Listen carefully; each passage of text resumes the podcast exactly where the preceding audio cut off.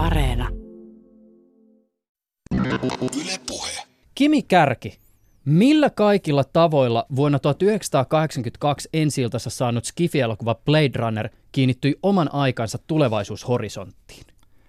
No tietysti voidaan ajatella, että tämä kyseinen elokuva on erittäin tummasävyinen ja 80-luvun alussa lähestyttiin George Orwellin vuotta 1984.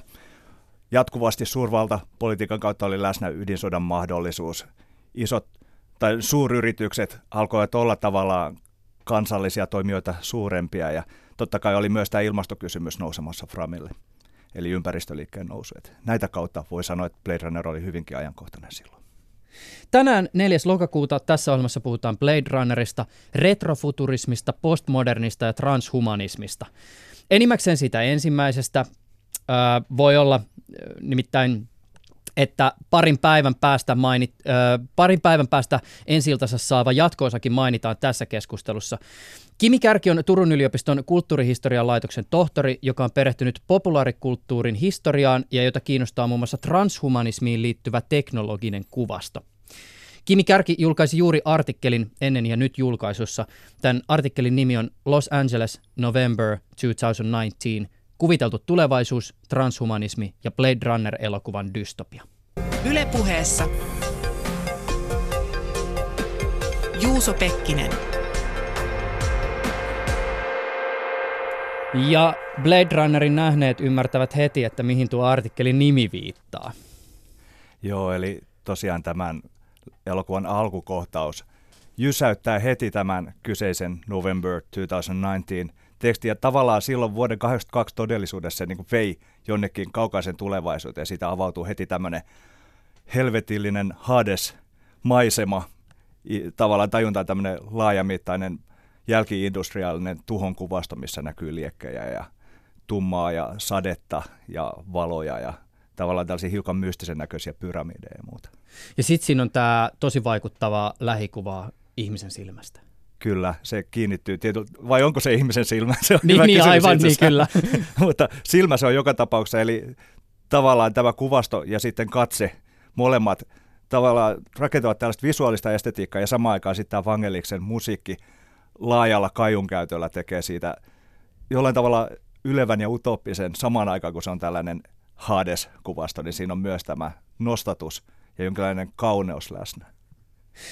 Miten, siis tässä sun artikkelissa elokuvan avauskohtaus on tiukan analyysin kohteena, mutta muistat sä vielä, kun sä näit tämän elokuvan ensimmäisen kerran, mikä oli se näkymä, joka sun eteen avautui, tai oikeastaan mitä tuntemuksia tai ajatuksia se sussa herätti? Mä muistan, se on varmaan ollut joskus 80-90-luvun vaihteessa, kun mä näin sen ensimmäisen kerran. Se teki tietenkin valtavan vaikutuksen ja sillä tiellä ollaan yhä. Mutta mä muistan just sen, että se oli saman aikaan kauhea, mutta kaunis kuva. Se oli niin vaikuttava, se on edelleen vaikuttava, mikä on mun mielestä tavallaan, jos ajatellaan erikoisefektejä ja sitä, miten digitaaliset efektit on kehittynyt. Tähän on ajalta ennen sitä viimeisiä tavallaan tämmöisiä massiivisia analogisia elokuvia siinä mielessä, että millaisen vaikutuksen ja vaikutushistorian se on saanut, niin se, se tosiaan se kuvasto oli niin voimallista heti siinä alku, alkukohtauksessa, että se tavallaan, siinä tapahtuu tämmöinen immersio, niin kuin sukeltaminen siihen se elokuvan maailmaan heti siitä mm. alkaen. Niin se on nyt tietysti niin kuin mun mielestä ihan kiinnostava ristiriita, että heti siinä elokuvan alussa esitään se, niin esitetään se niin kuin tulevaisuuden yhteiskunta, joka on niin kuin teknologisesti ja muutenkin hyvin erityyppinen kuin tämä, missä me eletään ja, ja niin kuin jotenkin niin kuin todella siellä niin kuin kaukassa tulevaisuudessa, mutta sitten se, miten se on käytännössä toteutettu, niin se on todella semmoista niin kuin pikkutarkkaa käsityötä tai puhdasta käsityötä. Kyllä, siis voi sanoa, että siinä niin kuin tehtiin pienoismallien parissa pienillä sudeilla tavallaan sitä juttuja. Se on kiinnostavaa, kun näkee kuvia siitä, mi- mihin se kamera jo tapahtunut. Se on niin kuin pöydälle rakennettu putkia ja pikkulampuja ja muuta, ja alla tuollaiset ihan normaalit pöytätuulettimet piti sitä lämpenemistä kurissa, eli se oli tosi käsityötä. Ja sitten tietenkin saman aikaan voi ajatella, että se koko elokuvan tämä tulevaisuusvisio on samalla taaksepäin katsova. Sehän kuvattiin tällaisissa film noir kulisseissa, että sinne vaan niin oikeastaan niin kulisseihin vaan lisättiin vähän neonvaloja, että se on niin kuin muuten sitä samaa estetiikkaa. Ja sillä lailla se on retrofuturistinen siinäkin mielessä se katsoo taaksepäin elokuvahistoriallisesti. Palataan hetken kuluttua Blade Runneriin, mutta sitä ennen ihan pari sanaa susta ja siitä, mitä sä oot aikaisemmin tehnyt. Sen lisäksi, että sä oot kulttuurihistorian tohtori, sä oot myös, no Kaost sinne julkaisua lainatakseni, Suomi Doom-legenda. oot sä niinku semmoinen akateemisen maailman Clark Kent, että sä vietät päivät kauluspaita päällä jossain tutkijan kammiossa ja sitten kun yö pimenee, niin sä vaihdat jossain puhelinkopissa mustat vaatteet ja laitat kitaran kaulaa. Just sellainen mä olen. mä teen tietenkin muutakin musiikkia kuin heavy-musiikkia. Että tota, se, se tietysti on se, mikä on aikaisemmin tilanteet, mä saan tehdä just sitä, mitä mun mieleen tulee ja julkaista erilaisia musiikkeja, mutta totta kai mä aloitin ennen muuta heavy-muusikkona, ehkä myös proge-muusikkona silloin 90-luvulla. Mutta, mutta tosiaan kyllä mä näen sen, että alkuun tavallaan siinä oli kysymys osittain teatterista, mutta se oli samalla jonkinlaista kaivautumista siihen omaan alkuvoimaan se hevin estetiikka, ja mä nautin siitä edelleen valtavasti. Ja mä katson, että se on ihan yhtä lailla osa minua kuin se, että mä tuun vaikka joku kauluspaita päällä puhumaan skifistä. Ja sitten taas toisaalta mun täytyy sanoa, että mä en ehkä usko, että nämä kaksi eri maailmaa tarvitsee siinä välissä sitä puhelinkoppia, koska sitten sulla on kuitenkin niin kuin sun akateemisessa tutkimuksessa ja esimerkiksi sun väitöskirjassa sä oot kirjoittanut musiikista, sen esittämisestä ja tämä niin kuin tavallaan tähteys on ollut sulla niin kuin akateemisen katseen kohteena.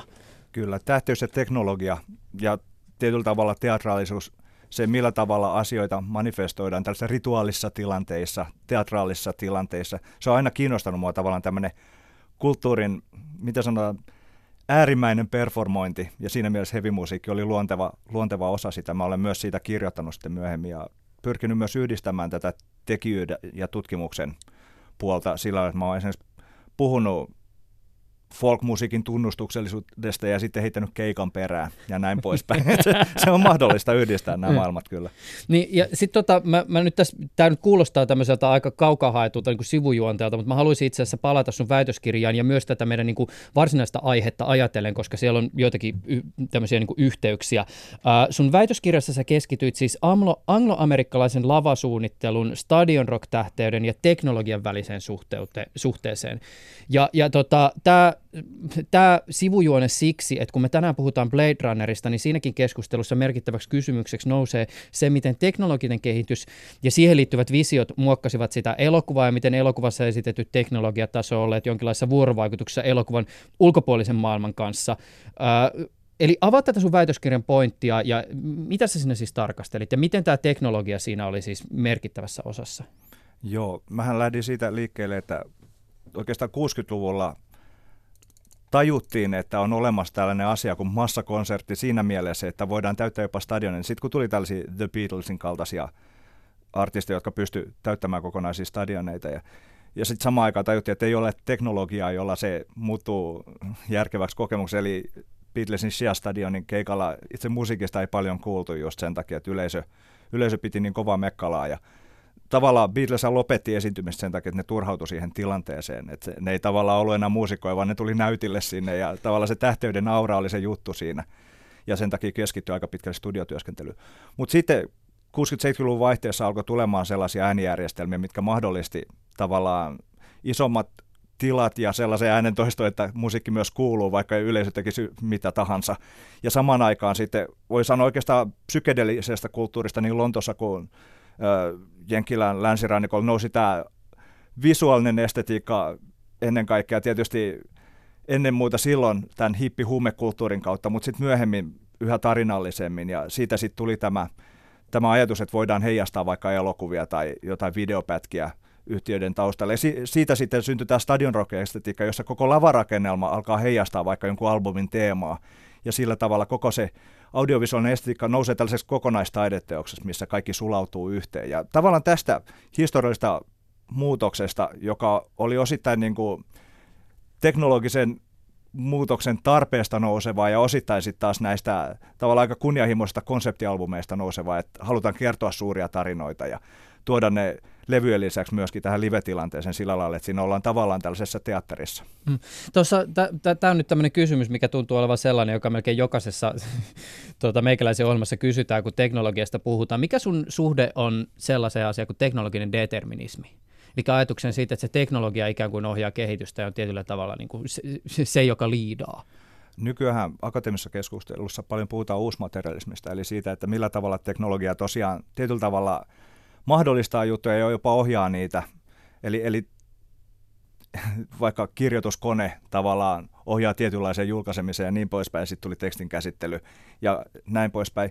Kulttuuri muuttuu sen mukana, miten teknologia tekee asioita mahdolliseksi ja sitä kautta totta kai teknologia on osin determinismi. Mä haluan uskoa, että se on vuorovaikutusprosessi, missä tavallaan nämä teknologia ja ideat ruokkivat toisiaan ja siitä tulee jotain ennustamatonta. Mm. Ja se mun mielestä on kulttuurin tutkijana just kiinnostavaa, että teknologia ja kulttuuri jatkuvasti ruokkivat toisiaan ja esimerkiksi jos tulee joku elokuva, niin sillä on oma vaikutushistoriansa sitten, joka taas muokkaa sitten tulevia elokuvia tai mahdollisesti tulevaa teknologiaa. Mm. Eli sillä lailla vaikka jotkut elokuvien tällaiset transhumanistiset visiot voi tulla tieteen filosofian lähtökohdiksi, ja tieteen filosofian lähtökohdat voi taas ruokkia insinöörien tapaa tuottaa vaikka jotain muotoilua. Mm. Hei, t- tässä muuten tota, ennen kuin aloitettiin tekemään lähetystä, niin sivuttiin pien, hieman myös tätä niin teknologian estetiikkaa, ja sä pikkasen vilautit sellaista mahdollisuutta, että tietyllä tavalla jotkut esimerkiksi sieltä niin rockmaailmasta tai stadion tähteydestä liittyvät elementit asettuvat jonkinnäköiseen niin ehkä esteettiseen jatkumoon esimerkiksi sen Blade Runnerin estetiikan kanssa, ja, ja tavallaan niin siinä esitetyt teknologiat, teknologiset visiot ehkä ovat niin jossakin määrin mahdollisesti tai siinä ajassa olleet teknologiset visiot ovat myös sit vaikuttaneet 80-luvun loppupuolella stadion rockiin. Mä itse asiassa just kirjoitan artikkelia The Rolling Stones yhtyeen lavaestetiikkaan liittyen ja mä puhun siinä pahuskuvastosta ja sen mytologisoinnista, mutta myös siitä, millä tavalla sitä tuotettiin Stadion Rock yhteydessä. Ja yksi tosi kiinnostava keissi tässä yhteydessä on nimenomaan tämä Rolling Stonesin Steel Wheels kiertue vuonna 1990 jolloin se oli aikansa, tai siihen asti suurin lavakonstruktio, mitä oli koskaan tehty. Ja se oli tällainen retrofuturistinen kokonaisuus, missä niin kuin tällaiset öljykenttien tornit ja, ja teräsjalostamot ja, ja samaan aikaan jotkut tulevaisuuden cyberpunk tällaiset valaistukset liittyy yhteen tällaiseksi kokonaistaideteokseksi. Ja se oli siitäkin mielenkiintoinen pioneerijuttu, että siinä ensimmäistä kertaa tuotiin lavaistusratkaisut osaksi sitä lavaa, eli ne ei enää ollut erillisissä tällaisessa valaistustorneissa, vaan että ne oli osa, osa sitä itse lavastetta, ja sillä lailla yhä enemmän tämä visuaalinen pinta kiinnittyy siihen ideaan, siihen estetiikkaan, joka taas sai vaikutteita ihan suoranaisesti Blade Runnerista, William Gibsonin romaneista ja koko siitä cyberpunk-kulttuurista, joka 80-luvulla oli tullut sitten. Tässä on jo mainittu tämä termi äh, retrofuturistinen. Mennään siihen hetken kuluttua, mutta aloitetaan itse asiassa eräästä toista käsitteestä, joka sitten siihen linkittyy. Äh, tässä sun väitöstutkimuksessa ja myös tässä sun Blade Runner-artikkelissa sä puhut niin kutsutusta historiakulttuurista. Äh, jos ajatellaan esimerkiksi, miten toi äh, historiakulttuuriterminä linkittyy stadion rockiin, niin mi- miten se tapahtuu ja mihin sillä historiakulttuurilla siis viitataan? Eli se tulee taas tavallaan käsitteenä tämä geschichtkultur, historiakulttuuri, viittaa siihen, että historiaa käytetään jollain tavalla nykyajassa. Eli se on niin kuin historiallisen tiedon hyödyntämistä erilaisissa tarkoituksissa. Se voi olla poliittista, se voi olla teknologiaan liittyvää, se voi olla tulevaisuuden visiointiin liittyvää, se voi olla myös viihteeseen liittyvää. Ja stadion teknologia osalta Mä käytän esimerkkinä esimerkiksi tätä Pink Floydin konserttia Pompeissa, mikä on hyvin itsestäänselvä. Siitä mä oon kirjoittanut itse asiassa jonkun verrankin. Eikö se ole muuten semmoinen tuota konsertti, jossa sinne taltioon, niin siinä on tämmöinen niin maailman pisin kameraajo, joka menee kohti yhtyettä, joka soittaa siellä niin Pompeen rauneissa. Joo, ja siis siinä on ideana se, että ne soittaa siellä esinkaivetussa amfiteatterissa. Tähän kaupunki mm. tuhoutui tietenkin tulevaan purkauksessa silloin aikana, ja kaivettiin esiin. Ja siellä ei ole yleisöä ollenkaan. Siinä oli ajatuksena tavallaan se narratio oli se, että Pink Floyd soittaa näille haamuille, jotka siellä tuhoutuneen kaupunki. Eli, eli sinne rakennettiin tavallaan tällainen tuhon estetiikka siihen. Ja tämä kamera ei ole, on tosiaan se on yksi ihan avausjuttu, ja siinä on Echoes-niminen kappale, mikä vielä että menneisyyden kaiut vähän niin kuin tulee. sitten sieltä sen amfiteatterin yläosasta vedetään todellakin varmaan niin kuin viiden minuutin kameraa jo sinne bändiin. Ja se, se on hieno kohtaus, koska se tavallaan, siinä yhdistyy toisaalta se, se tavalla antiikin maisema sellaisena kuin se nyt on jäljellä siellä. Ja sitten toisaalta se esitysteknologia vähitellen zoomataan sinne lähemmäksi, missä on sitten vaikka Watkins Electric Musicin PA-kamoja ja erilaisia valo, valosysteemeitä ja muuta ja kiskoja, joilla kamerat liikkuu, mutta sitten ei yleisö ole ollenkaan. Ja tässä sitten tosiaan niin kuin tässä elokuvassahan siis hyödynnetään näitä esimerkiksi freskoja, mitä siellä on, ja rakennetaan kuvanarraatiota, joka yhdistää Pink Floydin musiikin ja tämän, tämän tulivuoren purkauksen tuhon ja ihmisten kauhuja, ja jopa kuvataan niitä kipsivaloksia, mitä niistä ruumiista on jätetty. Mm. On tavallaan löydetty sieltä, kun on kaivettu, niin on löydetty näitä käpristyneitä ruumiita, niin sit niitä on jätetty sinne. Ja se on kiinnostava eettisesti tietysti, että mm. niin kuin millä tavalla kuolema estetisoidaan osaksi tällaista rock rock-spektaakelia, rock-elokuvaa, mm. koska sehän oli tehty tietenkin elokuvajulkaisuksi suoraan. Mutta eikö tämmöiseen tavallaan niin kuin historiakulttuuriin, jos ajatellaan sitä niin tämmöisessä postmodernissa kontekstissa, niin liittyy myös semmoinen ajatus, joka on myös hieman tämmöinen niin kuin kriittinen ajatus siis siitä, että ikään kuin tavallaan niin kuin napsitaan menneisyydestä vaan ne parhaat palat ja liitetään ne ikään kuin semmoiseksi niin kuin esteettiseksi pinnaksi ja hyödynnetään niitä ilman, että ikään kuin ne asiat ovat kiinnittyneenä enää siihen niin kuin alkuperäiseen historialliseen kontekstiin. Tämä on just tämä, mistä historiakulttuuri tai historian käyttö on kritisoitu. Ja politiikassahan tämä näkyy sillä lailla, että esimerkiksi voittajat tietenkin rakentavat aina oman historiansa. Parhaat sitä... palat otetaan sieltä, mitkä niin sopii siihen omaan intentioon. Ja Kyllä, sitten... ja siis jos ajatellaan vaikka tätä rasismi-populismikeskustelua, mikä on päällä, niin sehän on hyvä esimerkki siitä, että voidaan puhua vaikka holokaustin olemassaolosta. Ja siinä mennään jo tosi niin kuin, tiukkoihin juttuihin, että väitetään, että tämä kaikki on pelkkää feikkiä totta kai sit, niin koko tämä salaliittoteorioiden kuvasto, joka yhdistyy erilaisiin ajatuksiin siitä, miten historia hyödynnetään, niin se voi mennä tosi pimeäksi näin internetin aikakaudella. Uh, historiakulttuuri on siis myös olennainen termi, jota kautta lähtee avaamaan Blade Runner, ja tätä sä teet tässä sun Blade Runner-artikkelissa, Kimi Kärki. Sä kirjoitat tässä tekstissä, että yksi Blade Runnerin avainelementeistä on niin kutsuttu retrofuturismi. Ja tässä yhteydessä käsittelet siis retrofuturismia historiakulttuurisena ilmiönä. Avaa tätä. Mi- mi- mitä mä äsken sanoin? mitä tämä tarkoittaa? Joo, eli siis ajatushan tässä on siis tavallaan katsoa sitä, millä tavalla se tulevaisuusvisio itse asiassa kiinnittyy menneisyyteen. E- eli tavallaan ne visuaaliset elementit, mitä siinä käytetään, niin ne on toisaalta näennäistä tulevaisuutta, mutta sitten ne kiinnittyvät menneisyyteen. Eli tämä esimerkki siitä, että tämä elokuva on kuvattu film noir, aidoissa film noir kulisseissa ja vaan tuotu sinne niin kuin tätä teknologista vuosta jotain vaikka aasialaisia kyltejä, neonvaloja ja tämmöistä. Ja sitten tuotu tavallaan sitä samanlaista tummaa maailmaa, sitä jatkuvaa sadetta ja tällaista. Että se, se tavallaan se elokuvan moodi viittaa elokuvan historiaan. Siinä on niin kuin historiakulttuurinen kytkös. Ja sitten samaan aikaan se visuaalinen estetiikka siitä, millaista tulevaisuuden artikkeli, artikkeli kuin arkkitehtuuri voisi olla, niin siinä on jollain tavalla voi ajatella, että menneisyyden arkkitehtuuri on olemassa tulevaisuuden arkkitehtuurin keskellä. Se oli se perusajatus. Sen takia siellä oli esimerkiksi ne pyramidit. Että se ajatus oli se, että vanhan päälle rakennetaan aina uutta ja siitä syntyy nämä kerrokset rakennuksiin. Mm. Ja sitten samaan aikaan siellä hyödynnettiin tietenkin historiallisia rakennuksia. Esimerkiksi tämä elokuvan loppukohtaus pitkälti kuvattiin Los Angelesissa Bradbury Buildingissa, joka on tämmöinen vanha historiallinen rakennus, jossa on kauniita teräshissejä.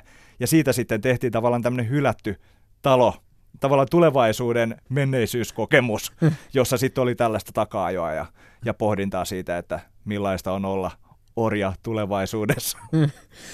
Kuinka isoa roolia retrofuturismi muuten näyttelee science fictionissa ihan noin siis yleisesti? Tuleeko sinulle mieleen muita esimerkkejä kuin Blade Runner, jossa niin kuin tämmöistä retrofuturistista kuvastoa on hyödynnetty? Itse voin niin kuin ainakin mainita tämmöisen esimerkin vi- videopelien maailmasta, tämmöistä yhdestä niin kuin post-apokalyptisesta mestariteoksesta, siis uh, Fallout-pelisarja. Fallout just Joo, kyllä, että siinähän on niin kuin tämmöinen tavallaan ikään kuin esitetty niin kuin vaihtoehtoinen tulevaisuus, joka on, niin kuin, siinä on niin kuin semmoista 50-luvun Yhdysvaltojen estetiikkaa, tekniikkaa, joka sitten on tuotu tämmöiseen niin futuristiseen, futuristiseen ulkoasuun, ja sitten on tullut se ydintuho, joka on tuhonnut kaiken, ja sitten siinä ikään kuin kuljetaan niissä niin kuin raunioissa, jotka on just näitä niin kuin retrofuturistisia. Tämä on hyvin tyypillinen tapa tehdä itse asiassa tulevaisuutta. Totta kai siis monesti niin kuin lähdetään siitä, että yritetään kuvitella, että millaista voisi olla tulevaisuuden teknologia, ja sitten niin jälkijättöisesti se näyttää itsessään retrofuturistiselta, että on vaikka jotain Alien-elokuvan tietokonetta, joka on valtava määrä vilkkuvia valoja, ja mennään mm. sellaiseen koppiin, mikä on sitten kokonaan sitä tietokoneet. Nykyään kun tietokoneet mahtuu jonnekin peukalon kynteen, niin se on vähän toisenlainen mutta sitten niin kuin, samaan aikaan niin tämä menneiskuus, otetaan vaikka apinoiden planeetta, että siinä niin kuin, tavallaan olla ihan normaalissa autiomaassa ja se on skifi-elokuva kuitenkin, aikamatkusta elokuva. Ja sitten se päätöskohtaus, missä yhtäkkiä nähdään se vapauden patsas sieltä, niin se, siinä on tietyllä tavalla se clue siihen, että se menneisyys tajutaan saman tien, että voi ei, he tekivät sen, ydintuho tuli ja sitten apinat otti vallan ja näin poispäin. Osaatko pukea sanoiksi sitä, että mikä retrofuturismissa ehkä viehättää silloin, kun se viehättää? Mä ajattelen sen sillä lailla, että siinä on kysymys niin utopiasta kuin nostalgiasta. Eli jotain, mikä katsotaan, että miten asiat vois mennä, on niin kuin tavallaan ajatus vaihtoehtoisesta tulevaisuudesta ja mielikuvituksellisesta visioinnista. Siitähän Skifissä on kysymys. Mutta sitten saman aikaan siinä on jotain tuttua, turvallista, hellää, taaksepäin katsomista. Ja et si- siinä on tavallaan, ehkä tämä nostalgia-elementti, jonkinlainen, sitä, sehän tulee kreikan mm. kielen sanoista nostos ja alkos, kipu ja kotiinpalu. kotiinpalu mm. eli, eli tavallaan niin kuin, halutaan palata johonkin, tai sitten ajatellaan, että voisi olla joku kulta-aika tulevaisuudessa, joka toisintaan jonkun menneen kulta-ajan vaikka. Mm. Mutta sitten taas toisaalta kyllähän siihen niin kuin välillä liittyy myös, täytyy sanoa, että on myös, usein tulee vastaan myös semmoisia teoksia, missä ikään kuin se retrofuturismi äh, tulee tämmöisen niin kuin dystopiakuvaston muodossa. Ja tässä nyt viittaa nyt taas videopelien maailmasta esimerkiksi uudet Wolfenstein-pelit, jossa niin kuin leikitellään semmoisella ajatuksella, että mitä jos natsit olisi voittanut äh, toisen maailmansodan ja, ja sitten ikään kuin ollaan jatkettu sitä niin kuin toisen maailmansodan aikaista niin kuin maailmaa, mutta tuotu se semmoisen niin tulevaisuuden skifi-ulkoasuun. Mä itse asiassa pidin tuollaisen keynote-luennon Lontoossa viime kesänä nimenomaan liittyen näihin tulevaisuusvisioihin, mitä liittyy natsien voittoon. Ja siinä mä puhuin ennen kaikkea tuosta A Man in the High Castle, Philip K. Dickin romaanin perustuvasta TV-sarjasta, joka nyt on pyörinyt Yhdysvalloissa, jossa siis ajatus on tosiaan se, että natsit voittivat toisen maailmansodan ja miltä maailma näyttäisi ja miltä Yhdysvallat näyttäisi, jos se olisi natsien ja japanilaisten kahtia jakama. Ja nämä Wolfenstein-pelit noudattaa ihan samaa esteettistä linjaa, mutta siellä on ehkä vielä räävittömämpää jollain tavalla se visiointi, jos ajatellaan vaikka tämän uuden, uuden Wolfenstein-pelin uh, The New Colossus, eikö se nimi taida olla, mikä on nyt tulossa? Mä en sitä jo. vielä pelannut. Joo, mutta sehän on tulossa mun mielestä. Ah, no niin, ilmakas. se, se, siinä on nerokas traileri. Mun mielestä melkein nämä trailerit on kiinnostavampia kuin itse pelit, jotka on kuitenkin aika mättöä ja ampumista. Niin eikö siinä ole tämmöinen, siis se on semmoinen niin kuin 40-lukulainen, 50-lukulainen semmoinen mustavalko-filmi, jossa, jossa ollaan niin kuin tämmöisissä ihanissa niin kuin kansallisromanttisissa alppimaisemissa – mä en ole sitä nähnyt. Mä oon nähnyt okay. semmoisen, missä on Liesel-niminen pätkä tällaista elokuvaa, missä nuori fiftari jenkkityttö kävelee maaseudulle yksi ja vähän haaveilee. Sitten se näkee jonkun paikallisen sheriffin, joka on jäänyt tavallaan oman autonsa alle. Sitten hän niin katsoo vähän aikaa hätäytynyt ympärille, puhaltaa pilliin ja huutaa Liesel! Ja sieltä tulee jättimäinen natsiroboottikoira, joka niin puskee sen auton jonnekin 20 metrin päähän ja polttaa sen liekin heittimelle. ja siitä siirrytään johonkin televisioshowhun, jonka nimi on Germany or Else. niin. Eli tässä niinku pelataan tämmöisellä tavallaan äh, jenkki-viihdekuvastolla, eh. mutta joka on natsinnettu. Niin, niin just aivan. Joo, mä, muuten, nyt mä täysin, että mä puhuin tästä videosta, mä en tiedä mistä ne alppimaisemat tuli tähän mun mieli. No siinä oli vähän tässä Sound of Music no niin, aivan. kyllä, että se, mm. kyllä se mm. lähelle tulee. M- miten tota, siis... Äh, Uh, toisaalta retro, mutta sitten taas toisaalta ajankohtainen. Jos pal- palataan tähän niin kuin Blade Runneriin ja, ja kuten tuossa alussa maalattiin, niin elokuva oli silloin aikoinaan niin kuin omassa ajassa kiinni oleva. Mutta sä esität sun artikkelissa myös, että Blade Runner on elonkuvana ö, siis kiinni oman aikansa mediatodellisuuden postmodernissa eetoksessa. Kyllä. Mi- mi- mitä sä tarkoitat tällä? No Mä lähden liikkeelle siitä, että Ridley Scotthan oli mainosohjaaja ennen kuin hän rupesi elokuvaohjaajaksi. Eli hänellä oli tällainen nopea, nopean leikkauksen ja visuaalisen pinnan tyylin taju ja myöskin sen, että millä tavalla musiikki, musiikki liittyy siihen. Ja totta kai voidaan ajatella, että Blade Runner on niin kokonaisteoksena jopa romanttinen voidaan sanoa ja syvällinen. Et siinä mielessä tämmöinen postmodernin ajatus siitä, että ne pinnat irrotetaan vaikka ja se on niin taas nopeata kuvalekittelyä, niin se itse elokuvan kohdalla voidaan ajatella ennen kaikkea sen vaikutushistoriaa. Eli just sitä, millä tavalla siitä otetaan vaikka niitä siistejä visuaalisia mainoksia ma- tai kuvia, ja millä tavalla ne sitten sidotaan siihen joihinkin muihin teoksiin ilman, että siinä on niin muuten suoraa referenssiä vaikka Blade Runneriin. Eli sillä lailla mä pidän sitä sen vaikuttavan visuaalisuuden kautta nimenomaan tällaisena postmodernistisen kuvaston yhtenä avainteoksena siinä mielessä, sillä, sillä tosiaan oli sitten vaikutusta muihin teoksiin myöhemmin. Tämä on kiinnostava tämä väite, että tämä olisi niin kuin jonkinlainen postmodernismin avainteos.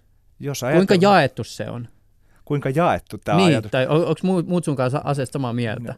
No, ainakin, tästä mä oon keskustellut ainakin kollegani dosentti Pertti Grönholmin kanssa, joka ehdottomasti jakaa tämän ajatuksen. Okay. Mutta, mutta siis se, se jollain tavalla, sehän tulee ennen kaikkea siitä, kuinka vaikutusvalta, siis eihän Blade Runner silloin, kun se tuli, niin se on ollut mikä massiivinen hitti. Jos ajatellaan sitä, että Harrison Ford oli ollut Han Solo ja se tavallaan oli keskellä Star Wars sitä alkuperäistä trilogiaa, ja sitten tuli Indiana Jones, mutta niin tämä oli ehkä se kaikkein pienimmän profiilin leffa niistä kaikista. Et sillä lailla niin kuin voi sanoa, että Blade Runneri on kasvanut korkoa koko ajan. Ja se, sen vaikutus nimenomaan siinä mielessä, mitä pidemmälle me mennään ajassa niin on kasvanut ja yhä uudet sukupolvet tietysti näkyy jonkun leikkausversio. Siitä on monta, monta versiota myös tehty, jotka vähän leikittelee sillä, että mistä siinä on kysymys. Mm. Äh, mutta tota, itse asiassa mä luulen, että nyt on ehkä pikkasen tarpeellista vielä sanallistaa. Me ollaan sitä jo jonkin verran tehtykin, mutta myös sitä, että mihin me nyt viitataan tässä, kun me puhutaan postmodernista. Mitkä on ehkä niitä niin aihesanoita tai niin konkreettisia kiinnitekohtia, jo, joita kohti voi ehkä sitten niin kuin tarkastella, jos mietitään sitä, että mitä, mihin postmodernilla viitataan. Joo. No voi ajatella sillä lailla, että mediakulttuuri nousee tavallaan jollain tavalla todellisuuden keskiöön. Se, miten audiovisuaaliset kuvastot alkaa ruokkimaan vaikka kaupunkitilaa, millä tavalla, tavalla tarinat alkaa, alkaa sirpaloitumaan. Eli, eli ei enää ole suuria kertomuksia välttämättä, vaan on tällaisia toisistaan erillisiä, pienempiä, vaikka alakulttuureja ja näin poispäin. Ja ehkä tätä kautta voi sanoa, että postmodernismi myös purki korkean ja matalan matalan välistä ja ehkä niin kuin populaarikulttuurista on tullut kaikkien kulttuuria mm. pikkuhiljaa. Mm. Um, lähdetään seuraavaksi käsittelemään sitä, miten Blade Runner kytkeytyy transhumanismiin. Eli kertauksena, mistä me puhutaan, kun me puhutaan transhumanismista? Minkälainen tausta sillä on? Oikeastaan sen juuret on 50-lukulaisessa äh, science fictionissa osittain ja sen ajan tällaisessa kulttuurikeskustelussa ihmisen evoluutiosta ja teknologiasta. Eli transhumanismissa on tavallaan tämä, mikä Nietzschen tässä Also Zarathustra-teoksessa oli ajatus, että mitä on apina ihmiselle, tuskallisen häpeä aihe, niin mitä on ihminen yli-ihmiselle, sama juttu, mitä tietenkin natsit banalisoi tätä Nietzschen ajatusta. Mutta, mutta se, mistä transhumanistit lähti liikkeelle, oli se, että teknologinen kehitys tulee olemaan nopeaa ja eksponentiaalisesti kiihtyvää ja se tulee muuttamaan ihmisen. Eli, eli se ajatus, että me pikkuhiljaa sulaudutaan koneeseen, mikä on niin kuin Cyberpunkissa tämmöinen keskeinen teema esimerkiksi, ja tässä Blade Runner-elokuvassa näiden replikantteja, jotka on tällaisia ihmisen kaltaisia, niin kuin osittain synteettisiä ää, koneita, mm. joilla kuitenkin on tällaisia inhimillisen kaltaisia toimintoja, niin kuin jopa, ne ovat jopa inhimillisempiä kuin ihmiset siinä elokuvassa, mm. mikä on loistava ajatus. Mutta jos ajatellaan sitä, että millä tavalla sitten tulevaisuuteen suuntaudutaan tällaisessa teknologisessa transhumanismissa, niin se ajatus ennen kaikkea liittyy esimerkiksi justi ihmisen kaltaisten koneiden keinoälyn, yleisen keinoälyn. Tässä puhutaan sellaisella termillä kuin singulariteetti, mikä on Ray Kurzweil, joka nykyään työskentelee mm. Googlelle, niin aikana lanseerama ajatus siitä, että tietokoneet pikkuhiljaa yhdistyy ja niistä tulee älykkäämpiä kuin ihminen. Eli, eli tavallaan tämä Turingin testi, jossa, jossa tavallaan ei enää pystytä erottamaan, että puhutaanko me tietokoneen kanssa, mm. niin on ylitetty ja tavallaan ne tietokoneen kyvyt ylittävät ihmisen kyvyt. Niin se saavutetaan sitten jossain vaiheessa Kurzweil on sanonut, että se tapahtuu 2045. Ja mm. muistaakseni hän on vielä aikaistanut tätä, tätä ajatusta. Ja se liittyy nimenomaan tähän. Hän että tietää nopeasti... Googlella jotain, mitä me emme tiedä. niin, tämä on tietysti kiinnostavaa ja jopa pelottavaa, että tällainen visionääri siellä määrittää sitä, millä tavalla tämmöinen valtava vaikutusvaltainen mm. yhtiö tuottaa uutta teknologiaa ja totta kai keinoälyn parissa työskentelee myöskin, mm. DeepMind ja näin edespäin.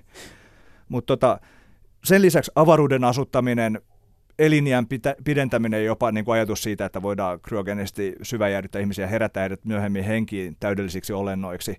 Persoonallisuuspillerit, nanoteknologia, eli niin kuin aivan mielettömän pienet robotit, jotka vaikka korjaa meidän sisuksia. Synteettinen biologia, mikä on todella vahvassa noussa tällä hetkellä. Voidaan, no just koko tämä ajatus, että me voidaan korvata kokonaisia ruumiosia elimiä synteettisillä. Mm ja sillä, jutuilla ja sillä tavalla muuta. Totta kai näissä on valtavia sateessa. pelkoja myöskin. Keli oli ihan paska. Ja tosiaan sitä kautta voidaan ajatella, että ne eettiset riskit, mitä liittyy näihin teknologisiin kesk- keskusteluihin, on valtavia. Jos ajatellaan, että tulevaisuudessa vaikka pikkupojat voi tehdä viruksia, mm. Ja, ja siis se, että mitä vaikka 3D-printaus tarkoittaa aseiden suhteen ja näin poispäin. Niin kuin, tavallaan nämä, nämä, nämä on sekä valtavia yh, yh, tavallaan siinä, että ihminen voi nousta kuolemattomuuteen, mutta voi myös helposti tuhoutua tällaisessa todella nopeassa muutoksessa, missä ehkä ihmisen niin eettinen ja ja fyysinen pohdinta ei pysy edes perässä. Mutta mut, tässä nyt, ja nyt voi olla, että mä esitän tämän kysymyksen nimenomaan siinä harhassa, että tämä aika, jossa mä nyt elän, on jollakin tavalla erityinen. Mutta että... Et, et, Kaikki ajattelee niin. Niin, niin, niin ajattelee kyllä. Mutta mä, mä jotenkin nyt, kun esimerkiksi sä luettelet näitä teknologioita tässä, ja me tiedetään, että moni näistä teknologioista on tällä hetkellä ää, jollakin tavalla jo olemassa, tai että ollaan niin kuin jonkinnäköisen ehkä niin kuin, siis suuren mullistuksen edessä se teknologia toteutuu jollain niin kuin aivan käsittämättömällä tavalla aivan hetken kuluttua, tai ainakin nyt tuntuu siltä. Mutta että, että jos me ajatellaan niin kuin sitä, että transhumanismi kuitenkin niin kuin tavallaan ilmiönä ja ajatuksena on niin kuin jo niin kuin aika vanha, niin onko se tavallaan niin kuin tänä päivänä tullut jossakin määrin myös niin kuin irrelevantiksi sitä kautta, että me olemme tietyllä tavalla jo niin kuin saavuttaneet sen niin kuin transhumanismiputken, siis sitä, että me ollaan aidosti oikeasti kohta menossa semmoista hetkeä kohti, missä meidän on mahdollista luoda meille niin kuin elimiä. Meillä on CRISPR-geeniteknologia, geenisakset, me pystytään niin kuin muokata suurin piirtein niin kuin itsemme minkä kaltaisiksi kun haluamme. Tekoäly kehittyy, se on entistä enemmän ihmisen kaltainen singulariteetti ehkä kurkkii siellä niin kuin nurkan takana. Tavallaan onko transhumanismi jo ikään kuin niin integroituneena tähän meidän aikaan ja teknologiaan, että se tietyllä tavalla niin kuin ikään kuin jopa lakkaa olemasta? Mä en usko, niin mä, mä ajattelen sillä lailla, että osa näistä nykyisistä visioista on samalla tavalla, ää, miten sanoisi, vaikeita. Et osa, osa jutuista toteutuu, osa ei. Ja sitä on vaikeaa tietenkin ennustaa. Muutenhan tietysti me, me jotka näitä tutkimme, olisimme rikkaita. Mutta emme ole. Mutta siis joka tapauksessa voidaan sanoa, että tietyt jutut tulee menee läpi. Osittain esimerkiksi tekoälytutkijat kritisoi näitä ajatuksia singulariteetista todeten, että mm. se on hyvin epätodennäköistä ja se tapa, millä tavalla tekoälyä rakennetaan, ei välttämättä mahdollista sitä. Joo, mutta, mutta siis se, se on totta, että transhumanismi on nyt läsnä ja siis se on nykykulttuuria jo tavallaan ne ajatukset. Ja se, missä se mulle tutkimuskohteena on erityisen kiinnostavaa, on se, että se näkyy populaarikulttuurissa nyt valtavana räjähdyksenä. Justi tällaisina elokuvina, niin kuin vaikka Transcendence, Her, tämä Blade Runner jatko-osa tulee kuin tilauksesta just. ja, ja sitten tota Westworld TV-sarja esimerkiksi on hyvä esimerkki, mikä on 70-lukulaisen Skiffy-dystopian Michael Crichtonin elokuvan toisinto tietyllä tavalla, mutta vaan tuotu tavallaan tähän nykykeskusteluun mukaan. Mm. Miten tota, näet sä nämä populaarikulttuurin ö, tota, erilaiset tuotteet, jotka manifestoi tätä transhumanismia, niin mi, mikä niiden niin kuin, funktio on tällä hetkellä? Onko se semmoinen niin kuin ikiaikainen ikään kuin ihmisen koettelu, missä niin kuin tieteessä elokuvalla koetellaan mahdollisia maailmoja ja ehdotetaan erilaisia todellisuuksia vielä hieman epävarmana siitä, että ne toteutuu, vai että onko se funktio ehkä jollakin tavalla muuttunut, jos ajatellaan niin kuin tätä päivää? Mä ajattelen, että siinä on toisaalta se rooli, että ne heijastelee aikalaiskeskusteluja, eli tavallaan ovat kiinni tässä ajassa ja toisaalta taas historiakulttuurissa. Mutta toisaalta niissä on se kuvittelun aukeama, eli, eli se, että mitä tulevaisuudessa voisi tapahtua, niin siinä leikitellään. Ja toisaalta mä näen, että yksi Kifin tärkeä funktio on siinä, että siinä valmistellaan ihmiskuntaa tiettyihin asioihin. Mm. Nyt se on harjoittelua. No, no vähän, mulle tulee mieleen, että esimerkiksi toinen esimerkki on vaikka musta presidentti. Populaarikulttuurissa oli mustia presidenttejä ja iso iso läjä ennen kuin sitten Barack Obama valittiin. Ja silloin se tuntui täysin luontevalta, kun vaikka 24 TV-sarjassa mm. oli jo semmoinen ollut. Mm. Eli sillä lailla voidaan ajatella, että populaarikulttuurilla on tiettyjä ihmisiä ohjaavia funktioita. Totta kai banaaleimmilla se voi olla vaikka Top Gunin todella huvittava kasariestikö, joka sai ihmiset jonottamaan mm. sinne niin kuin lentäjiksi mm. ja näin poispäin. Eli aina, aina nämä viihde niin kuin tuottaa ihmisissä tahtotiloja ja pyrkimystä toteuttaa jotain juttuja, mitä niissä mm. tapahtuu. Mä muuten itse näen tuon pikkasen eri vinkkelistä. Toi, toikin on tietysti tärkeää, mutta mä, mä näen se ehkä niin kuin sitä kautta, että, että se skifin ikään kuin funktio ja merkitys tässä ajassa, niin se ehkä tulee niin kuin sitä kautta, että se valmistaa meitä esittämään oikeita kysymyksiä. Toi filosofinen pala- tapa tarkastella sitä, ja sä oot ihan oikeassa kyllä siinä. Olemme varmaan molemmat tässä ainakin jollakin tavalla jonkin äärellä. Ö, avataan vielä sitä, että minkälaista näkymää siis Blade Runner ö, edustaa transhumanismin vinkkelistä. Sä hieman sitä tuossa avasitkin, mutta että vielä, vielä sanallistetaan sitä. Tosiaan, tässä on ajatuksena se, että tällaiset replikantit, jotka ovat erilaisia androideja, ovat, niitä, niitä on valmistettu käytettäväksi maan ulkopuolisissa kolonioissa, siirtokunnissa orjatyövoimana, mikä tavallaan on hiukan paradoksaalista, kun niistä on tehty niin valtavan kyvykkäitä ja on erilaisia malleja, on sotilaita ja huvimalleja ja näin pois. Daryl Hannah on tämmöinen tavallaan prostituutiorobotti mm. ja näin poispäin, tai, tai replikantti. Mm. Ja sitten nämä nousevat kapinaan ja palaavat maapallolle ja näiden Blade Runner-yksikön edustajien, millainen tämä Harrison Ford ja Rick Deckard on, niin sen ajatus on siis siinä, että he eliminoivat näitä poistavat eläköittävät näitä tuhoamalla ne, ne replikantit. Ja se kiinnostava ajatus tässä elokuvassahan on, että siinä tavallaan, niin kuin mä jo mainitsin, nämä replikantit ovat inhimillisemmän oloisia kuin ihmiset siinä elokuvassa. Niillä on hyvin voimakkaita tunteita ja ne on valtavan älykkäitä ja kyvykkäitä ja haluat lisää elämää, kun tavallaan tämä suuryritys, mikä kontrolloi niitä Tyrell Corporation, niin tämä Eldon Tyrell, tämmöinen tavallaan äh, Nero-yritysjohtaja, insinööri, keksiä, on tehnyt niistä vaan sillä lailla, että niillä on lyhennetty elinikä muutama vuosi. Ja ne haluavat lisää elämää. Ne, niillä on valtava halu elää, vaikka jo niin synteettisillä olennoilla.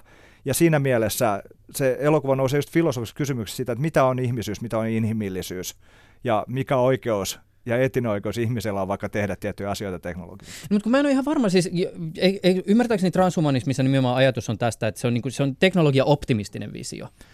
Se on osittain sitä. Se on osittain Sie- Siellä okay. kyllä on olemassa myös nämä tuhoutumisvisiot mm-hmm. läsnä ja tavallaan mä sanoisin, että niin nykytranshumanistit näkee niin näitä erilaisia tulevaisuuspolkuja ja yrittävät löytää sen optimistisen polun sieltä joukosta. Mm. Ja se alkaa olla aika vaikeaa jopa. Koska sitten niin esimerkiksi Blade Runnerin kohdalla tämä kysymys on just se, että et onko se itse asiassa transhumanismin näkökulmasta, onko se niin dystopinen vai utopistinen visio, se mikä Blade Runnerissa esitetään? Siinä, siinä on valtava melankolia siinä elokuvassa ensinnäkin. Ja totta kai siis tämä keskeinen filosofinen kysymys on siitä, että onko tämä Rick Descartes itsekin replikantti, mm, millä, millä niin. siinä leikitään koko ajan ja tavallaan siihen vihjataan. Että tavallaan kysymys on niin kuin istutetuista muistoista. Sillä lailla he kuvittelevat olevansa inhimillisiä, koska heillä on muistot. Ja sillä lailla niin kuin oma historiatietoisuus. Ja se, sehän on valtava kiinnostava tavallaan tapa psykologisoida konetta. Ja ehkä mä näkisin sen, että se on romanttinen elokuva siinä mielessä, että siinä jopa kone voi tuntea rakkautta. Ja kysymys siitä, että onko sillä väliä, että onko ne ihmisiä, mm. niin muuttuu tavallaan epärelevantiksi. Jopa niin kuin alkaa, ainakin mä olen niin kuin replikanttien puolella siinä, että mä haluaisin, että ne jää eloon ja saavat elää tavallaan oman potentiaalinsa maksimaalisesti. Mikä muuten on siis Blade Runneristahan on vaikka kuinka monta näitä tota, eri leikkausversioita, niin siinä on erityyppisiä loppuja. Mikä on sun suosikki, Kimi Kärki? Kyllä se on tämä onko se nyt nimellä sekä Director's Cut että Final Cut, missä se päättyy siihen, että tämä Edward James Olmosin esittämä poliisihahmo huutaa, että kukapa meistä jäisi eloon, ja sitten vaan hissin ovet sulkeutuu ja alkaa loppumusiikki. Mm. Eli se jätetään täysin auki ja ambivalentiksi. Ja Decker siis pakenee tämän replikantin Deckard, kanssa. Deckard, jo, niin. pakenee Rachelin kanssa tosiaan, ja kukaan ei tiedä, jääkö kumpikaan eloon sitten pitkässä juoksussa. Ovatko he kummatkin replikantteja onko vain Rachel replikantti. Siis se alkuperäinen äh, teatterilevitysversio on sisällä tämmöisen hiukan irrallisen sen lopun, missä itse asiassa Stanley Kubrickin hohdon ylijäämäkamasta otettiin tällaista vihreitä vuoristomaisemaa ja siellä he ajelevat. Ja mä oon nähnyt jopa sellaisen version, missä Descartes ja Rachel käyvät tällaisen lyhyen dialogin mm. ja sitten äh, viimeinen dialogin pätkä taitaa olla We were made for each other, mikä sisältää tämän rakentamisen. Mutta mun mielestä se on äärimmäisen banaalia ja se on tosi hyvä, että tämä, ambivalentti lopetus ehdottomasti, se on mun suosikki. Mm. Uh, jonkin verran tästä niinku, tota, laajemmasta viitekehyksestä, mitä tulee siis, niinku, siis skifi- ja dystopioihin ja utopioihin, niin ymmärtääkseni siis tämä 1960-luku oli aika niinku merkittävä, siinä tapahtui joku käänne. Joo, utopiatutkija Christian Kumarin mukaan silloin tapahtui tavallaan äh, liike tavallaan ulkoisesta avaruuskifistä sisäisiin maailmoihin. Ja sitten saman aikaan ehkä... Konkretisoi kai, muuten sitä vielä. Joo, no siis tavallaan, että niistä tuli psykologisia näistä elokuvista. Ja tavallaan se, mikä, mikä oli ollut tällaista tavallaan aika simppeliä avaruusoperaa osittain. Niin semmoista, että lähdetään reippaasti jollekin uudelle planeetalle, Uudelle planeetalle, ja siellä siellä tapahtuu vaikka jotain. mitä hassun Joo. näköisiä robotteja ja ihminen Joo. voittaa. Semmoisia siis niinku seikkailuja. Joo, joo. mutta niin esimerkiksi Star Trek TV-sarjahan sisältää valtavan filosofia ja psykologisia kysymyksiä. Et sehän on tehty hiukan sellaisissa hal- halpiskulisseissa, mutta ne on niin psykologisesti syviä ne jaksot, että ne kantaa edelleen va- mahtavasti. Ja niissä on just tätä historiakulttuuria tietysti läsnä myöskin. Eli ne tavalla referenssit kypsy, ja sitten samaan aikaan ehkä elettiin 60-luvulla maailmassa, jossa meinattiin jo tehdä ydintuho Kuuban kriisin kautta. Ja, ja ehkä alettiin niin orastava ympäristötietoisuus, sitten 70-luvulla tuli öljykriisi ja näin poispäin. Että tavallaan, ja hippi, hippi-aikakauden tietynlainen tuho. Eli, eli tavallaan oli ajatus tällaista utopiasta, missä tämä sukupolvi, joka oli syntynyt sodan aikana, että he muuttaisivat maailmaa ja palaisivat tällaiseen tavallaan pakanallisiin käytäntöihin, rauhaan, rakkauteen, suvaitsevaisuuteen ja, ja teknologiaa käytettäisiin vaan vaikka tällaisen elektronisen musiikin yhdistävän vaikutuksen, niin kuin tämmöinen Woodstock-utopia. Mm. Että tavallaan Woodstockhan näyttäytyy nyt tavallaan tällaisena anomaliana. ja sitten se, mitä tapahtui hippiliikkeellä, oli Altamontit Mansonin murhat ja muut tavallaan, mitkä nousi sieltä sitten julkisuuteen. Tuli kovat huumeet, jotka niin kuin, tulivat sen psykedeellisen tajuntaa laajentavan mielikuvituskulttuurin tilalle. Tuli Mm. tavallaan tämmöinen depressiivinen addiktio. Mm. Niin kaikki nämä asiat muuttivat tavallaan sitä nuorisokulttuuria semmoisen suuntaan, että ruvettiin katsomaan, että tuleeko tämä maailma pysymään. Ja totta kai siis ajatus oli se, että jos näin jatketaan, niin maailma tulee tuhoutumaan. Ja mun täytyy sanoa, että nykyään kun katsoo tätä meininkiä, niin ei se ainakaan ole helpottunut yhtään. niin, mutta mut miten, m- ku, niin kuin, näet sä mahdollisuuden ikään kuin johonkin uuteen käänteeseen? Siis si, tällä hetkellä siis niin Skifi on todella mainstream ja siitä ei niin tarvitse käydä keskustelua, mutta hirveän usein kun Skifissä esimerkiksi esitetään näitä niin visioita, niin kyllä se, se dystopia sieltä niin hiipii melkein joka juttu. Mutta että et, et, o, pitääkö maailmassa niin kuin, tapahtua joku iso muutos, että tämä tapahtuu, vai voiko se niin kuin, tapahtua se, että niin kuin, populaarikulttuurista itsestään, vai että et, et, kuinka pitkään me nyt tullaan elämään tässä niin dystopia tai dy, dystopia populaarikulttuurin vaikutuksen alaisuudessa? No ensinnäkin tässä, mun mielestä Karmasevin visiohan tässä on se, että voi olla, että sillä tulevaisuusteknologialla ei ole väliä, koska maapallo tavallaan muuttuu ilmastonmuutoksen kautta valtava vauhtia ja jos ajatellaan niitä alueita, missä se vaikuttaa eniten, niin sieltä tulee miljoonat ihmiset siirtymään muualle. Eli voi, voi tapahtua tavallaan niin megalomanisia asioita, että okei, sitten voi tulla tämmöinen nälkäpelityyppinen todellisuus, missä kaupungit on tällaisia linnoituksia, minne ei pääse erilaisten vyöhykkeiden kautta sisään, vaan hirveät turvasysteemit. Totta kai voidaan ajatella, että Eurooppa on jo nykyään tällainen linnoitus, Mm. mihin Syyriasta ja Afrikasta yritetään tulla jotenkin epätoivoisina. Mm. Ja mun mielestä tämä on vaan alkusoittoa sille. Eli siinä mielessä niin kuin tulevaisuusvisiointi voi olla myöskin tällaista aika pelottavaa jonkinlaista ihmisen teknologisesta toiminnasta riippumatonta homma. Mutta se, että totta kai voidaan ajatella, että okei, jos tulee semmoinen tekoäly, joka on hyvän tahtoinen diktaattori vaikka, joka toteaa, että no, ei tämä suuryrityshomma ja tämä maailman tuhoaminen saasteella ole hyvä juttu, että nyt, nyt kaikki rauhoitetaan tällä ja tehdään näistä jutuista puistoja ja Mm. näin poispäin. Et sitten ehkä, mutta niin kauan kuin yhteiskunnat pyörii tällaisen kvartaalilogiikan ympärillä, se, että ja val- valtavat yritykset, joilla on myös valtaa, käyttävät sitä siekailemattomasti, jotta saisivat osavuosikatsauksensa paremmiksi. Ja siinä ei välttämättä ole väliä sille, että okei, me porattiin vaikka maailman ytimeen. Tuossa voi tulla semmoinen ketjureaktio, mikä tuhoaa kaiken, mutta meillä on nyt muutama miljardi enemmän fyrkkaa tuossa. Mm. Tämä nyt kärjistettynä, mutta siis se, että jos ei me päästä irti tavallaan usean tällaisen satunnaisen toimijan kumuloivasta vaikutuksesta siihen, että me katsotaan tätä meidän maapalloa, joka on tämmöinen aika hauras paikka. Me ajatellaan tätä ilmakehää, niin kosmisessa mittakaavassa mm. on tosi Mm. mm. pikkuohut juttu, ja me tuhotaan sitä koko ajan tavallaan, saastutetaan ja, ja se lämpenee ja näin poispäin. Ja sitten kaikki, no ei kaikki, tuolla Jenkkilässä on presidentti, joka ei näihin asioihin usko, vaikka hurrikaani tuhoisi sen golfuvillat sieltä Floridasta, niin silti vaan niin kuin itsepintaisesti toteaa, että nyt tarvitaan lisää hiilikaivoksia. Mutta Mm. mm. tota, joka tapauksessa se ajatus siitä, että suurin osa ihmiskuntaa jakaa sen ajatuksen, että nyt ollaan väärällä tiellä. Että jos jotenkin tämä ajatus saataisiin käännettyä siihen, että pitäisi myös tehdä jotain asialle. Et mä näkisin, että on olemassa teknologia ja resurssit lopettaa jos nälänhätä ja köyhyys maailmasta, mutta ei ole halua tehdä sitä isossa mittakaavassa sellaisessa kuin se pitäisi tehdä. Mm.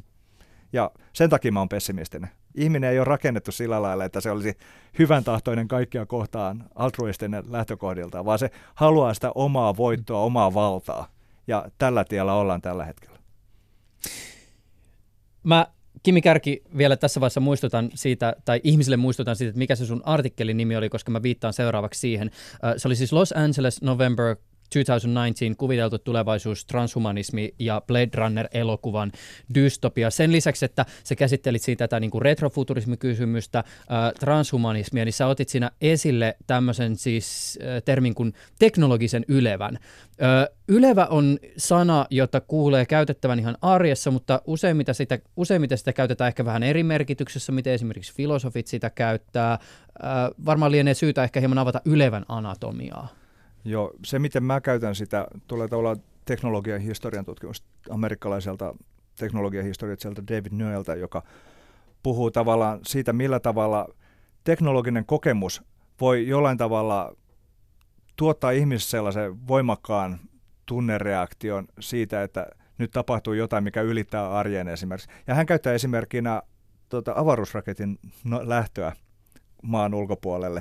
Et siinä on niin valtavat voimat – ja jyllää tavallaan, että se, se tavallaan se audiovisio, mikä siitä syntyy, niin se jollain tavalla ylevöittää ihmisen. Se, jollain tavalla mä näen tämän ylevän tavallaan teknologisen ajan uskontona jollain tavalla. Mm. Eli se tuottaa meille samoja tunteita kuin vaikka se, että aikanaan, kun ei vielä ollut kauheasti teknologiaa, että Maajussi meni katedraaliin ja sitten urut lähti soimaan. Niin sitten tavallaan tulee se Jumala-kokemus siinä tilassa. Niin jollain tavalla esimerkiksi nykypopulaarikulttuuri voi tuottaa meissä sellaisia tuntemuksia, ja vaikka Stadion Rock Concert tuottaa meissä tuntemuksia, jotka on hyvin samantyyppisiä ajatuksia yhteenkuuluvuudesta ja siitä, että me ollaan jonkun tavallaan, miten sanoisi, että me päästään kurkistamaan johonkin tiedostamattomaan tai johonkin, joka on meidän tuolla puolen.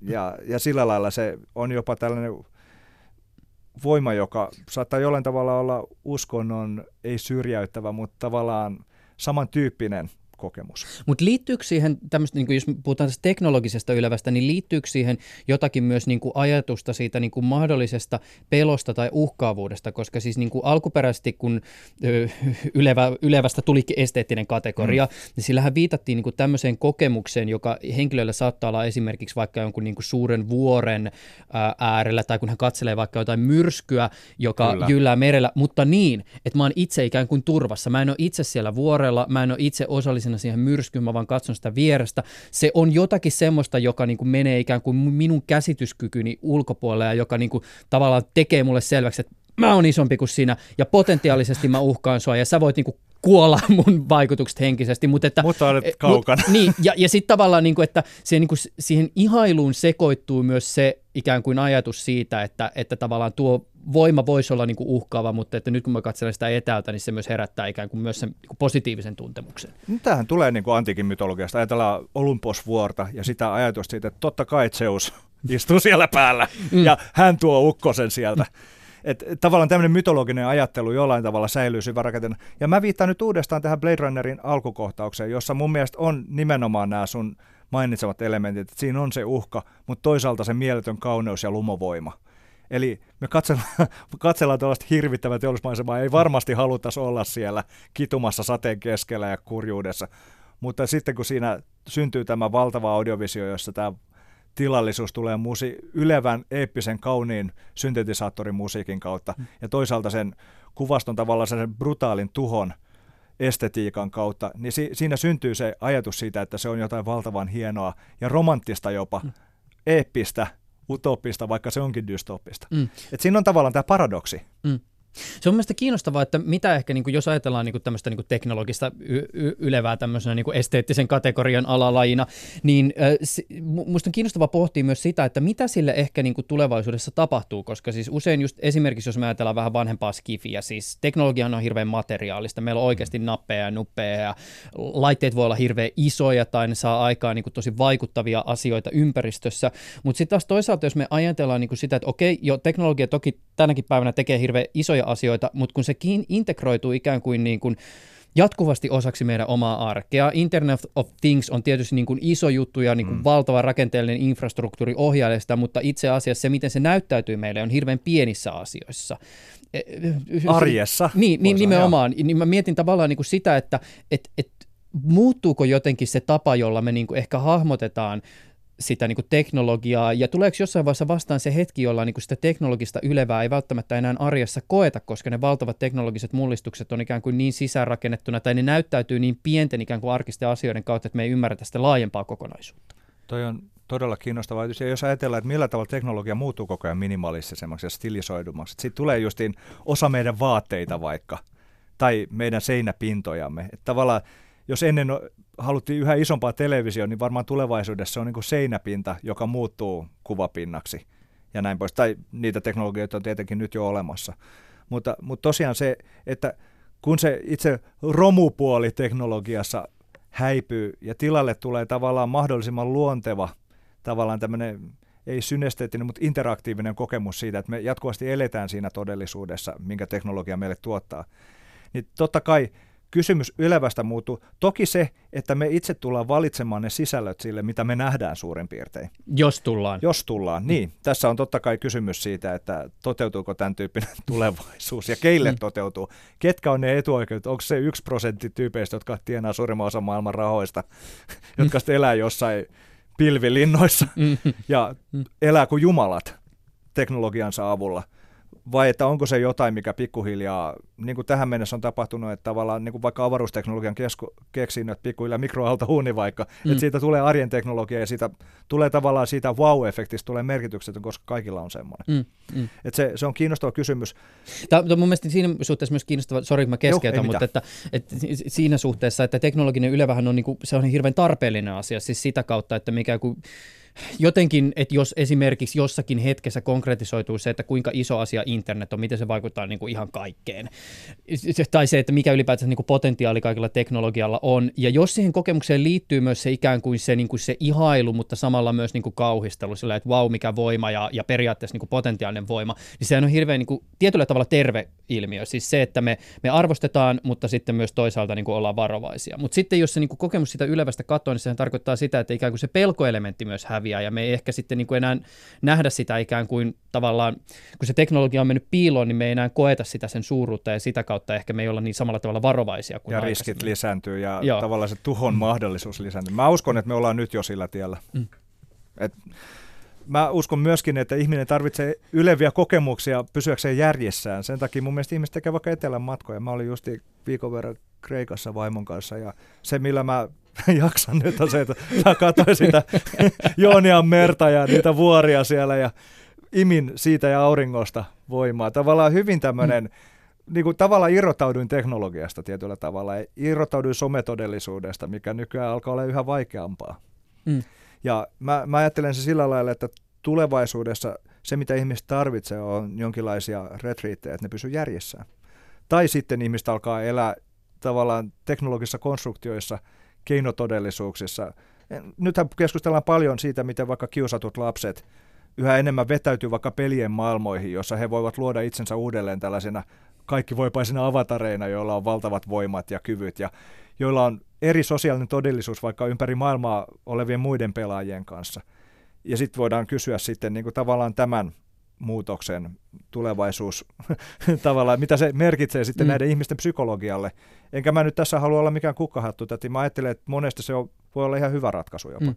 Mutta sitten totta kai siitä voidaan mennä karikatyöstä tällaiseen Wall-E-todellisuuteen, missä animaatio siis, jossa pikku robotti siivoo maapallon jätekasoja ja ihmiset elää aivan sairaan lihavina sellaisella ilma-aluksessa avaruudessa, missä niitä syötetään jollain letkuilla ja ne tuijottaa jatkuvasti jotain tosi televisiota. Mm, mm.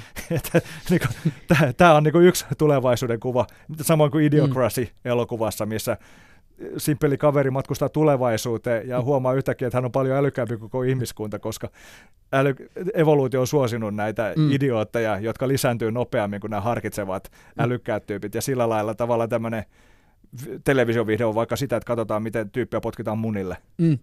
Ja mm. no, ei, ei tässä nyt kaukana siitäkään mm. olla. Se on muuten kiinnostava elokuva siinä suhteessa, että sitä mukaan kun aikaa kuluu, niin sen elokuvan arvioihin tuntuu tulevan jatkuvasti enemmän ja enemmän tähtiä Kyllä. ky- kyseinen elokuva. Ymmärtääkseni silloin, kun Mike Judge sen aikoinaan teki, niin sehän oli semmoinen, että... Si- si- Coenin mä- veljeksethän muuten käsikirjoitti sitä. Ah, okei, niin just. Mutta Mä ei- näin sen käsikirjoituksen tuolla yhdessä arkistossa Jenkkilässä, missä mä nyt olin, ja se oli tosi hauskaa katsoa sitä Joo.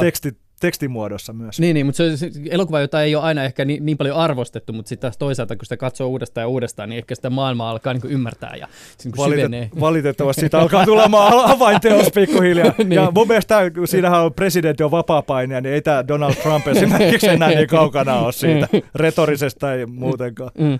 Hänhän oli vapaa-painissa mukana niin kyllä, bisnestä pyöritti.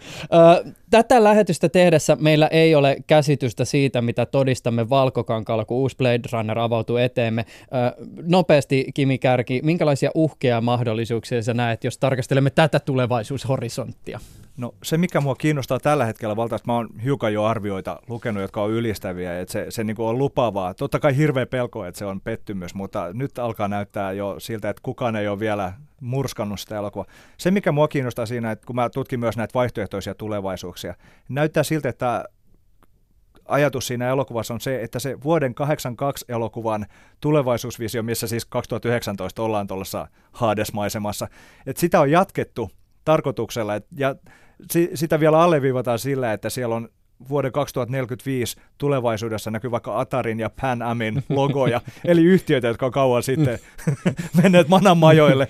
Eli tavallaan niin kuin mennä jonkinlaisessa paralleelissa universumissa. Ja se on valtava hieno ratkaisu just, kun ajatellaan, että nythän me eletään aikana, jona niin kuin jos me oltaisiin Blade Runnerin alkuperäisen aikajanalla, niin esimerkiksi nämä elokuvan replikantit olisi jo aktivoitu. Eli Mm. mm. nyt pitäisi olla maan ulkopuolisia siirtokuntia, missä nämä työskentelee orjatyövoimana ja on kohta pakenemassa tänne. Mm. Ei se nyt ihan siltä vaikuta. Vielä. Vielä. Vielä on hetki aikaa, mutta se, siis joka tapauksessa pointti on se, että Mm. mm. se Inception Date on jo takana. Eli nämä on jo olemassa nämä replikantit jossain mm. sitten. Kimi Kärki, kiitokset tästä keskustelusta. Oli suuri ilo, että pääsit ohjelmaan vieraksi. Tämä oli hauskaa. Yle puheessa Juuso Pekkinen.